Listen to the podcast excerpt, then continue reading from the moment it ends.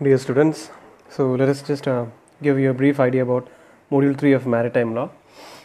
നമ്മൾ module three maritime ലോയിലെ മൂന്നാമത്തെ മോഡ്യൂളിനെ കുറിച്ചാണ് കുറച്ച് ഇമ്പോർട്ടന്റ് പോയിന്റ്സും അതിൽ ആ, ശ്രദ്ധിക്കേണ്ട കുറേ കാര്യങ്ങളെക്കുറിച്ചാണ് ഞാനിപ്പോൾ നിങ്ങളോട് പറയാൻ പോകുന്നത് മോഡ്യൂൾ ത്രീയിൽ പ്രത്യേകമായും നോക്കേണ്ടത് കാരേജ് ഓഫ് ഗുഡ്സിനെ കുറിച്ചാണ് നമ്മൾ പഠിക്കേണ്ടത് കാരേജ് ഓഫ് ഗുഡ്സ് എന്ന് പറഞ്ഞാൽ കടൽ മാർഗത്തിലൂടെ എങ്ങനെയാണ് അതിൽ കപ്പലിലൂടെ ഒരു പോർട്ടിൽ നിന്ന് വേറൊരു പോർട്ടിലേക്ക് ഗുഡ്സ് എത്തിക്കുന്ന പ്രക്രിയ അതിന്റെ നിയമവശങ്ങൾ അതിന്റെ പല പ്രൊസീജിയേഴ്സും റൂൾസും റെഗുലേഷൻസും ഗ്യാരണ്ടി ചെയ്യുന്ന ഒരു പ്രോസസ്സ് ഉണ്ടല്ലോ.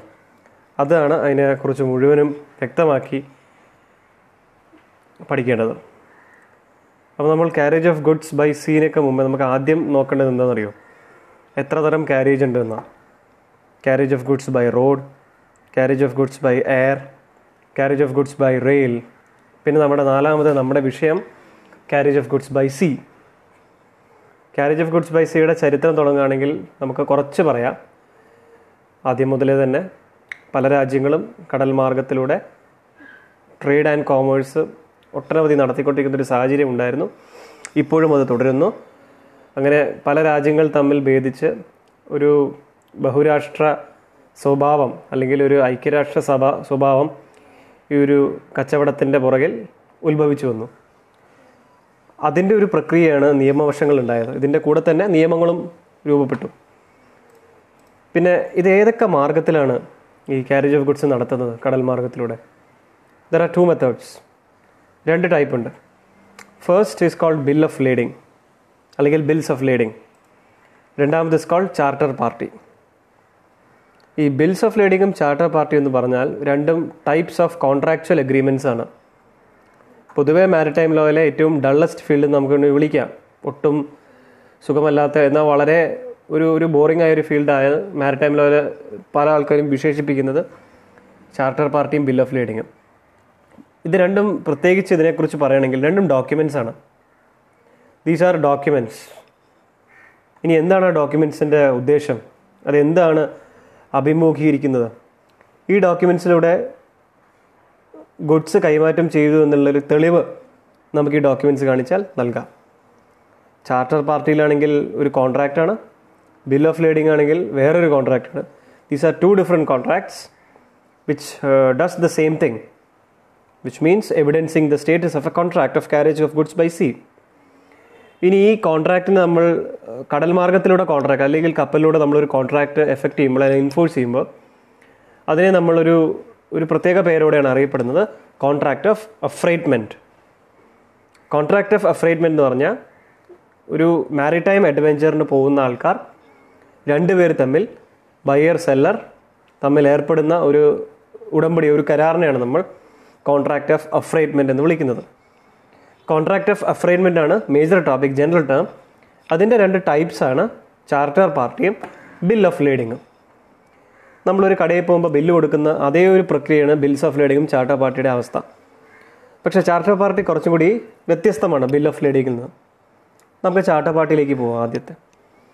ചാർട്ടർ പാർട്ടി എന്ന് പറഞ്ഞാൽ charter party or a charterer is defined as a specific contract by which the owner of a ship lets the whole or principal part to another person for the conveyance of goods on a particular voyage to one or more places or until the expiration of a specified time. ഒരു വ്യക്തി വേറൊരു വ്യക്തിക്ക് അയാളുടെ ship കൊടുക്കുകയാണ് ഇനി ship ഒരു വ്യക്തി മറ്റൊരാൾക്ക് ഷിപ്പ് കൊടുക്കുമ്പോൾ അതിന്റെ അവകാശങ്ങളും മുഴുവൻ കൊടുക്കുകയാണ് ആ ഷിപ്പ് കൺട്രോൾ ചെയ്യാവുന്ന അവകാശം പക്ഷേ വ്യക്തിക്ക് കൈമാറ്റം ചെയ്യുമ്പോൾ നമ്മൾ കൈമാറുകയാണ്. ഷിപ്പിനെ മൊത്തമായും കൈമാറുകയാണ്. മനസ്സിലായില്ലേ? അപ്പോൾ ഷിപ്പിനെ കൈമാറുമ്പോൾ കൈമാറ്റം ചെയ്യപ്പെടുന്ന വ്യക്തി അയാളുടെ അവകാശങ്ങൾ അയാളുടെ administrative control over the ship it is being transferred to the person to whom it is transferred right the person who receives the ownership of the ship for a particular period of time or for a particular voyage രണ്ട് തരം charter party ഉണ്ട് ശ്രദ്ധിക്കണം നിങ്ങൾ. Charter party can be divided further into ഒന്നാമത് voyage charter party രണ്ടാമത് time charter party what you understand by the term voyage charter party if you are conveying goods or the whole ship for a particular voyage it is called voyage charter party ഒരു voyage എന്ന് പറഞ്ഞാൽ എന്താ?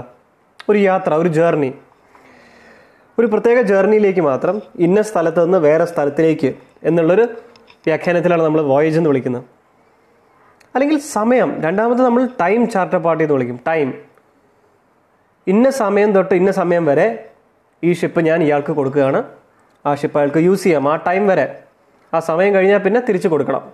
ഇതാണ് കരാർ. ഇതിന്റെ അകത്ത് അയാൾക്ക് goods carry ചെയ്യാം. ഇതിന്റെ അയാൾക്ക് വേറെ കരാർ ഒപ്പിടാം. മനസ്സിലായില്ലേ? അപ്പോൾ നമ്മുടെ goods maritime goods marine goods transport ചെയ്യപ്പെടേണ്ട ഗുഡ്സുകൾ പോർട്ട് എയിൽ നിന്ന് പോർട്ട് ബി സി ഡിയിലേക്ക് നമ്മൾ എത്തിക്കുന്ന പ്രോസസ്സിന്റെ ബേസാണ് കോൺട്രാക്ട് ഓഫ് അഫ്രൈറ്റ്മെന്റ് ഈ കോൺട്രാക്ട് ഓഫ് അഫ്രൈറ്റ്മെന്റ് നമ്മൾ എൻഫോഴ്സ് ചെയ്യുന്നത് രണ്ട് മാർഗത്തിലൂടെയാണ്. ചാർട്ടർ പാർട്ടിയിലൂടെയും ബിൽ ഓഫ് ലേഡിങ്ങിലൂടെയും ചാർട്ടർ പാർട്ടിയിൽ ഒരാൾ മുഴുവനും ഒരു ഷിപ്പ് വേറൊരാൾക്കാർക്ക് കൊടുക്കുന്നു. അത് സ്വന്തമായിട്ട് കൊടുക്കുകയല്ല for a period of time അത് ടൈം ചാർട്ടർ പാർട്ടി അല്ലെങ്കിൽ ഫോർ എ വോയേജ് അതിനെ നമ്മൾ വോയേജ് ചാർട്ടർ പാർട്ടി എന്ന് വിളിക്കുന്നു. അപ്പോൾ ചുരുക്കത്തിൽ പറഞ്ഞ എന്താണ്? ചാർട്ടർ പാർട്ടി എന്തായിരിക്കും നിങ്ങൾക്ക് മനസ്സിലായത്? It is the hiring of a ship ഒരു ഷിപ്പ് നമ്മൾ വാടകയ്ക്ക് എടുക്കുന്നു അത്രയേ ഉള്ളൂ. ഒരു വണ്ടി വാടകയ്ക്ക് എടുക്കുന്ന പോലെ ഒരു കോൺട്രാക്ട് ക്യാരേജ് ലൈസൻസിങ് കൊടുക്കുന്ന പോലെ അതേ പ്രോസസ്സിൽ തന്നെ. റോഡിലാണെങ്കിൽ നമ്മൾ കോൺട്രാക്ട് ഓഫ് ക്യാരേജ് എന്ന് പറയും അല്ലേ? ലൈസൻസിങ് അല്ലെങ്കിൽ ഫോർ ഹയർ നമ്മൾ കാണാനല്ലേ? അതിന്റെ അതേ സിസ്റ്റമാണ് നമ്മൾ കടൽ മാർഗത്തിലൂടെ വരുമ്പോൾ അല്ലെങ്കിൽ if if it is related to marine adventure it is very easy to call that charter party ഇനി when a ship owner agrees to carry goods by water and receives freight freight എന്ന് പറഞ്ഞാൽ എന്താ? ഒരാൾ ഇത് carry ചെയ്യണമെങ്കിൽ അയാൾക്ക് compensation കൊടുക്കണം. അല്ലെങ്കിൽ റെമ്യൂണറേഷൻ വേണം അല്ലേ? ഗുഡ്സ് എല്ലാം ക്യാരി ചെയ്ത് വേറെ പോർട്ടിലേക്ക് എത്തിക്കുമ്പോൾ അയാൾക്ക് പൈസ കൊടുക്കണ്ടേ? ആ പൈസയ്ക്കാണ് നമ്മൾ ഫ്രൈറ്റ് ചാർജസ് എന്ന് വിളിക്കുക. ആ ചാർജിനെയാണ് നമ്മൾ ഫ്രൈറ്റ് എന്ന് വിളിക്കുന്നത്. Freight F R E I G H T ഈ കരാർ മുഴുവനെത്തെ നമ്മൾ എന്താ പറയുന്നത്? കോൺട്രാക്ട് ഓഫ് അഫ്രൈറ്റ്മെന്റ് ഓക്കെ ഈ contract of affreightment is known as a contract when a ship owner agrees to carry goods by water and receives freight then it is known as contract of affreightment അപ്പോൾ ചാട്ടപ്പാടി എന്ന് പറയുമ്പോൾ ഒരു contract to carry goods from one place to another place അവിടെ കാശ് വരുന്നില്ല. Freight charges വരുമ്പോൾ അതിനെ നമ്മൾ കോൺട്രാക്ട് ഓഫ് അഫ്രൈറ്റ്മെന്റ് എന്ന് മുഴുവനായിട്ട് വിളിക്കുന്നു. അപ്പോൾ അത് മനസ്സിലായല്ലോ ക്ലിയർ ആയിട്ട്. എന്താണ് ചാർട്ടർ പാർട്ടി ചാർട്ടർ പാർട്ടി രണ്ട് തരത്തിലുണ്ട്. വ്യക്തമാക്കി പറഞ്ഞാൽ ചുരുക്കത്തിൽ പറഞ്ഞാൽ ചാർട്ടർ പാർട്ടി എന്ന് പറഞ്ഞാൽ ഒരു സ്ഥലത്ത് നിന്ന് വേറെ സ്ഥലത്തിലേക്ക് കൊണ്ടുപോകാൻ ഗുഡ്സ് ഷിപ്പ് വാടകയ്ക്ക് എടുക്കുന്നു. അത്രമേ ഉള്ളൂ ചാർട്ടർ പാർട്ടിയുടെ മൂന്ന് തരത്തിലുണ്ട്. മൂന്ന് ടൈപ്സ് ഓഫ് ചാർട്ടർ പാർട്ടി നമുക്ക് പഠിക്കാൻ. ഒന്ന് വോയേജ് മൂന്ന് ടൈം ലാസ്റ്റ് ഒരു ചാർട്ടർ പാർട്ടി ഉണ്ട്. അത് ഡിമൈസ് ചാർട്ടർ പാർട്ടി ഡിമൈസ് അല്ലെങ്കിൽ ബെയർ ബോട്ട് എന്ന് വിളിക്കും കേട്ടോ നമുക്ക് ആദ്യം വോയേജ് ചാർട്ടർ പാർട്ടിയിലേക്ക് പോവാം. Here the ship is hired to carry a full cargo on a single voyage. The ship remains under the control of the owner as to manning and navigation.